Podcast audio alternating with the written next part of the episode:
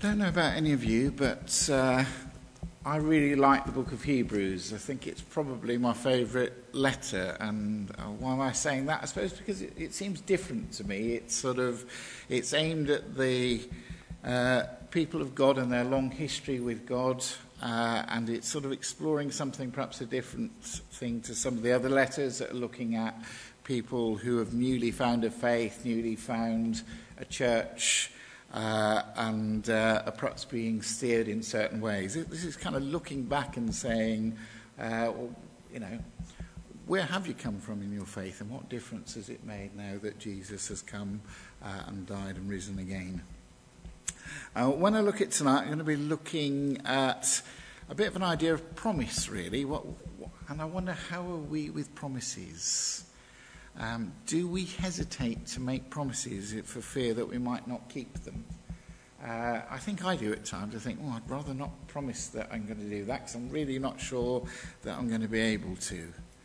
Uh, or perhaps we do make promises and then at times we don't uphold them. So that makes us feel even worse, doesn't it? Because you think, oh, I've promised that to somebody and I've forgotten all about it, or um, for whatever reason it's not happened. Do you know, sometimes do we make promises to ourselves? Uh, I think I do. And then I perhaps feel a bit let down if I don't even keep a promise to myself. So, uh, I mean, sometimes you think, right, I'm really going to make sure I carve out a bit of time to do this, and I'm going to carve out just here, and that's it, and that's my focus. And before you know it, you've lost that focus and you haven't carved out that piece of time at all. And whether it's for your rest or whether it's for your worship or whether it's um, for your work, you haven't done the thing that you expected to do. And what about ourselves in relation to others? What if others don't keep their promises to us? How, how let down do we feel? And do we have a, ever have it in us to, to go and remind somebody that they've promised us something uh, that they've not managed to deliver on? It's a tough area, isn't it? But actually, God is a God who wants to promise the best to us and wants us to keep our promise in following Him.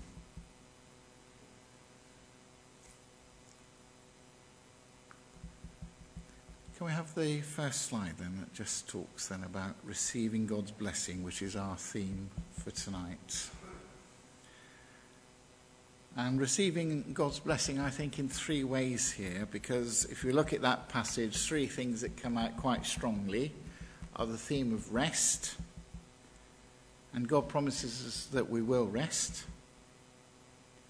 A promise of life, that's perhaps a little harder to find because it doesn't sort of state that quite specifically. But as I go into tonight, I want to say that it is a promise of life. Life as God designed it and intended it.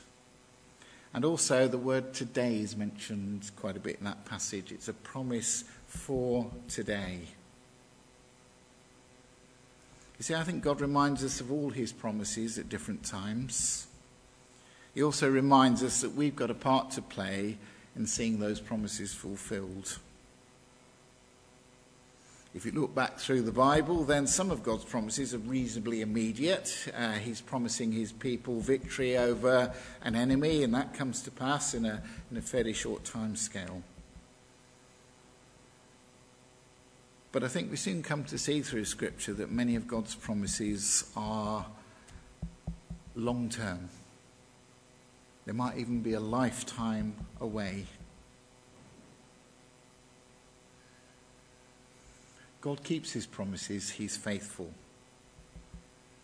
We sometimes don't keep ours, and therefore we perhaps uh, think of God's promises in pretty much the same way.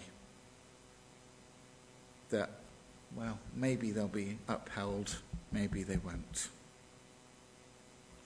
Let's have a look at some of these promises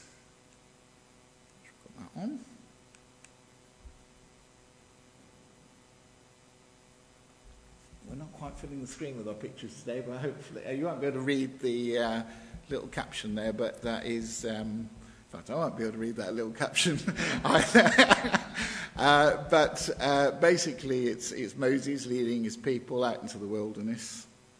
And uh, what he's got with him is a kind of GPS, nav, whatever, in his hand, and he's saying, right, you know, straight on through the Red Sea, uh, right around Sinai, uh, and straight on for another 40 years. Um, but actually, that's just a little, little uh, cartoon there. But really, the background to this passage is that God has done some pretty amazing things. God has taken a people that have been uh, captive in Egypt for, for a long, long time. Uh, and he said, Right, now is the time that I'm going to release you from that captivity. Uh, and I'm going to take you to a land that I've prepared for you. The Israelites had waited a very long time. Their prayers, their concerns, their wailing to God would have all been about, Can't you rescue us from this situation, Lord? Lord, will your people rescue us from this situation? And then suddenly the time comes, and Moses is raised up, uh, and Moses is going to take this people out of Egypt. And we see how great God is because he can inflict all these woes on Egypt we see how great he is because he can part the sea so that the people can go through safely. And once they're freed from Egypt, we can see how great God is because daily he can provide for them the things that they need. And his promise is always there that there is a land for you uh, and you will go to that land.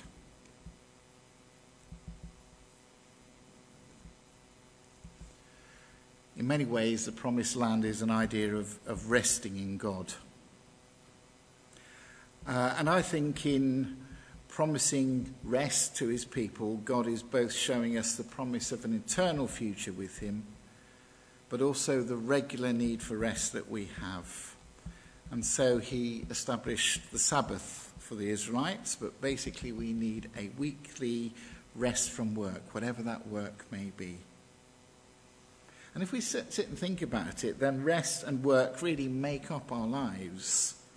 So a promise around rest is really about a promise for life. God gives us life that's to be lived for Him.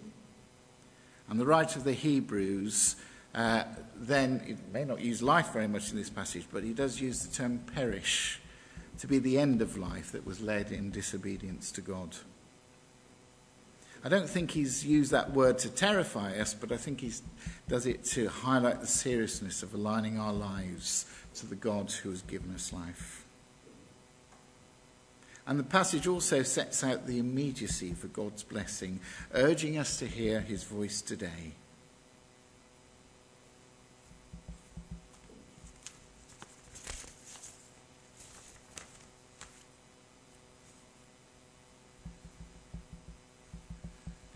So Pharaoh had no choice but to let those people go because of all those plagues. And then the Israelites thought they were on their way. They thought God had rescued them. But actually, Pharaoh went and changed his mind and he pursued them. But God didn't stop being with them at that point. The parting of the sea was so that the Israelites could escape, but also so that the enemy in pursuit could be washed away. But if you just imagine that wonder of going through that release, see, some of that time was terrifying. Some of those plagues, you know, they were not exactly plagues that uh, would have had no effect on the Israelites whatsoever.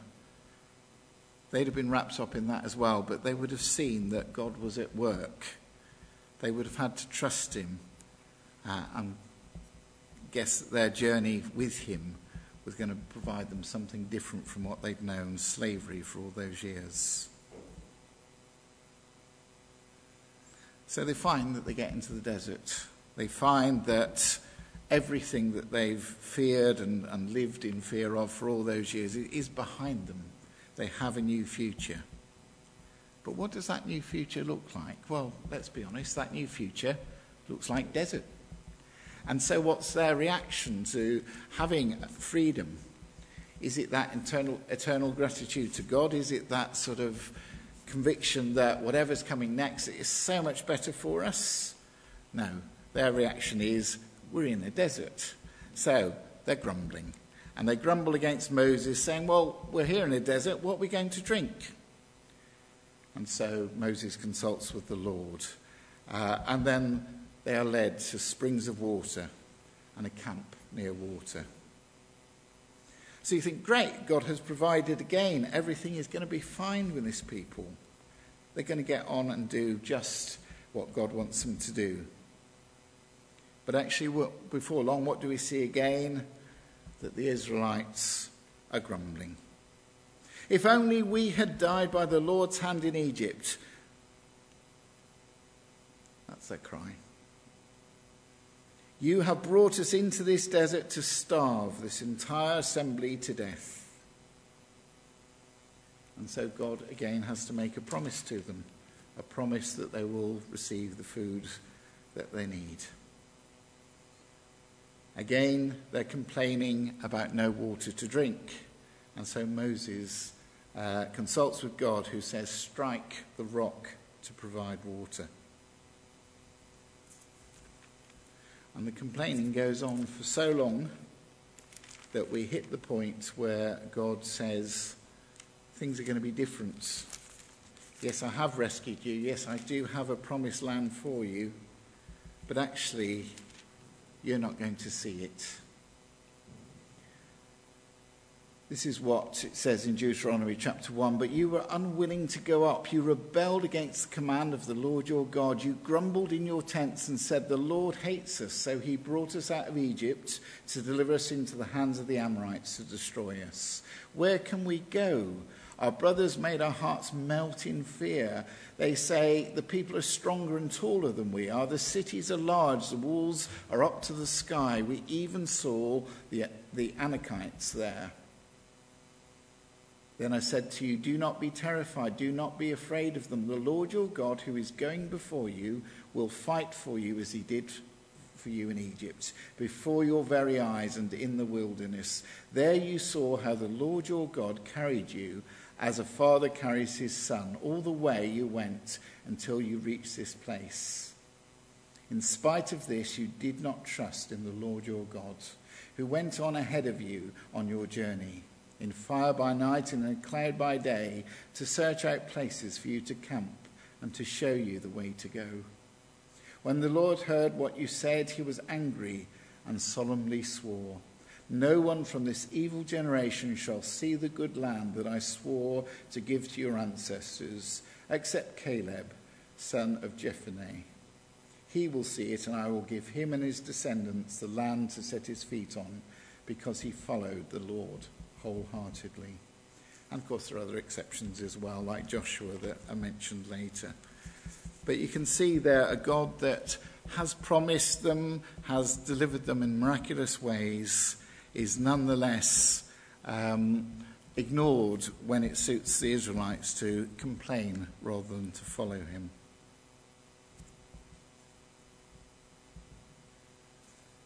I wonder about us. If we knew God's presence so clearly and so strongly as the Israelites did in those days, could we have gone on living in awe and obedience and making sure that we entered the promised land? I think we'd like to think so, but actually, I think we might also see ourselves heading towards the grumbling that the Israelites um, were noted for.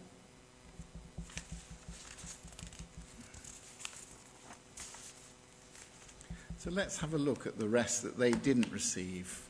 What is rest all about? Well, is it for us to just take things easy? I think it's easy to think that if our efforts seem inadequate, um, then perhaps aren't we best just leaving it to God? He knows best, He can do far more than we can. Perhaps we'll just show up when we need to.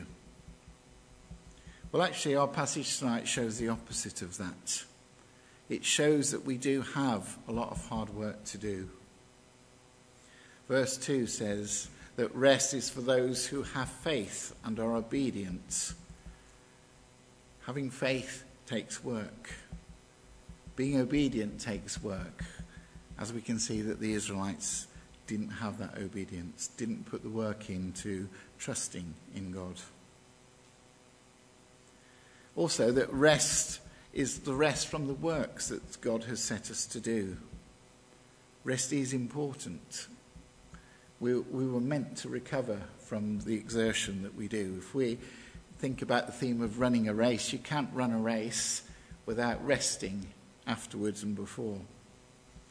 Uh, I'm not really as well qualified to talk about that as Tracy Cook, who ran uh, the marathon in Dublin last week. Uh, she told me she did it in five hours, which was absolutely amazing. So I said, Well, did that mean that you took a long time to recover? And she said, No, I had an ice bath and I was fine after that. So I thought, Wow, that's impressive. But nonetheless, rest was part of it, wasn't it? Rest is part of what we need to do. Say again? Not quite what happened, no. no. Your, your perspective might be slightly different, but hers was. I had the ice bath, it did wonders. Uh, but nonetheless, we need to rest from whatever exertion it is, whether that's physical, mental, whether, whether it's task orientated, whether it's, it's the time we spend with people. Uh, we need to set ourselves some time to recover, and we also need to set ourselves some time to be close to God. But we need rest even from making every effort to work out our salvation. If in working out our salvation we think we're doing it all, then somehow we're going to lose sight of it. We can't work out our salvation by our own working. We can work it out by realizing when we need to come closer to God and ask forgiveness.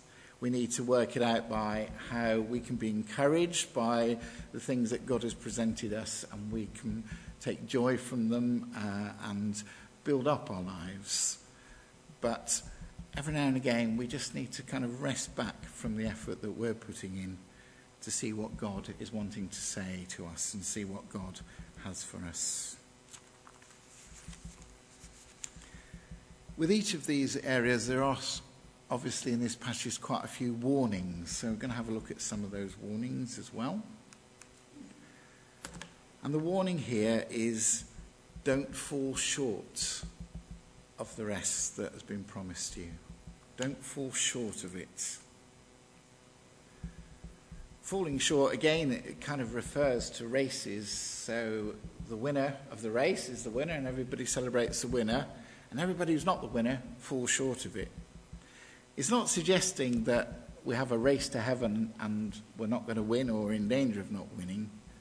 Uh, but I think the idea of not falling short uh, of what God would have for us is, is that accepting of what that God actually provides the difference. God actually is the one that um, makes us whole, makes us whole in Him, allows him, allows us to draw close to Him. So, what of our own effort? Well, I think there are a few things here refresh, rekindle, and work out. Refresh our relationship with God. You see, I think if we were the Israelites, we'd want to be influenced by the fact that we saw the river parted in, in front of us, the sea parted in front of us, rather than focus more on the time wandering around in the desert. Rekindling is, is rekindled to take, take on those tasks that have been set before us. It is very easy to be like the Israelites and grumble. I grumble quite a lot. I perhaps don't grumble to other people too much, but I probably grumble to myself in a corner somewhere. Uh, and maybe in my quiet time, rather than sort of be encouraged, I'm a, a bit more grumbly uh, about the things that I'm reading and saying, mm, don't really see how I can apply that, Lord. Um, but actually, seeing the sea parted, seeing the manna and quail on the ground, surely those are the encouraging things that help us know that God is really at work. Uh, and actually seeing what we do is, is to the service of God, then doesn't that rekindle our passion to serve God when we see that what we do is, is given by Him and that we take that, that, take that mantle on?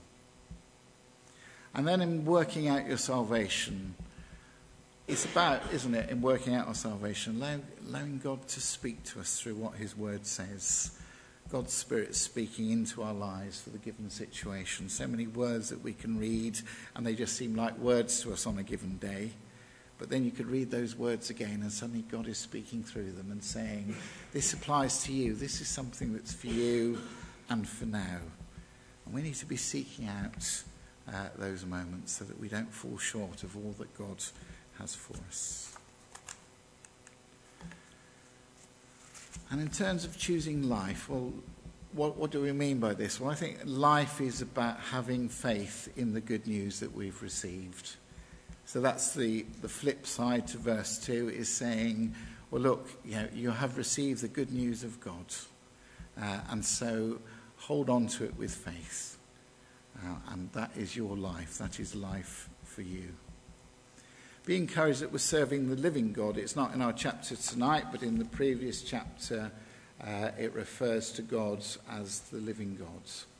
Uh, I haven't got that open just at the moment, so let me just open that to you for chapter 3 uh, and verses 12 and 13, where it says, See to it, brothers and sisters, that none of you has a sinful, unbelieving heart that turns away from the living God. But encourage one another daily, as long as it is called today, so that none of you may be hardened by sin's deceitfulness. A living God that, as long as it's today, wants to speak to us, wants to draw close to us. And again, there are some warnings. Don't let it pass you by. Don't let life pass you by. Of the Israelites, it was said the message they heard was of no value to them. They didn't hold on to it. The warning is that so that none of us will perish by following their examples of disobedience. And then the Word of God, it judges the thoughts and attitudes of our hearts. Our thoughts, our attitudes are really, really complex things. So much of that in our life experience, so much of it in our ideas about what God is like, so much of it in what we hear from others and take on board, what we hear from others and reject, our thoughts and our attitudes of heart uh, probably change all the time. And yet, the Word of God, it says, sort of pierces through that so that actually we can see through God's Spirit the truth of God's Word. We're not saying it's easy because this is quite a mighty tome with an awful lot in it. Uh, the idea that we would understand all of it uh, is not possible. But actually, where it matters, where it matters in giving our thoughts and our attitudes to God, is that point in which the Word of God can just sort of come right in there uh, and hit the spot that we need. And we don't know what spot that is sometimes, but when it hits, we sometimes are made very aware of it. And the other thing was about choosing today. Because I think today shows that while many of the Israelites didn't enter that rest of Canaan, God had still prepared a place of rest for them, and He prepares a place of rest for us to be with Him too, both in this life that we can rest in Him uh, and in the next where we go to rest with Him. We're choosing today because actually God sets the days. For every day, God makes new. And God wants us to take each day as a special day. It's good to have worship on a Sunday. It's good to set a day aside. But also, God sets all the days when all the things will happen that are meant to happen in this world. Uh, and it's good to know that God will set days that are bringing us to Him, that are taking His purposes forward. And we need to look out for those. But also, choosing today re- reminds us again that God took rest and that's why he commands us to do the same. Let's not be without rest in our lives. And the warning in the scripture there was today, if you hear his voice, do not harden your hearts. Mentioned earlier of thoughts and attitudes can be that our thoughts and our attitudes help us harden our, our hearts as we don't want to hear so much for God and we'd rather hear other things. He says, Today, if you hear his voice, the psalmist says, Today, if you hear his voice, do not harden your hearts. A hard heart is something that God can't really work with because God doesn't want to impose upon us the way that we live our lives. He gives us the freedom to live our lives as we choose. But He wants that response from us. He wants us to be open hearted. He wants us to know that He cares about the inmost things within our lives. That's a, a real focus of this passage that if we're not hard hearted, then today will be the day of blessing.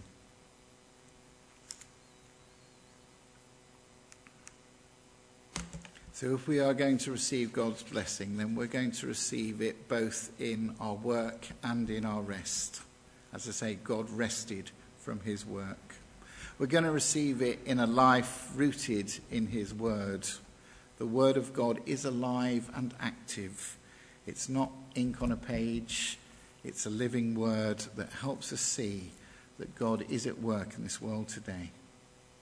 And it is for today it meets our needs for today, whatever they might be, however extreme or however mundane and ordinary. Nothing is hidden from God's sight, it says. God knows all about everything. Uh, we don't know what his answers are, but we need to be different from the Israelites in that we need to trust him, trust that he has a promise for the future that is the future that he intends for us if we follow. So, shall we just pray?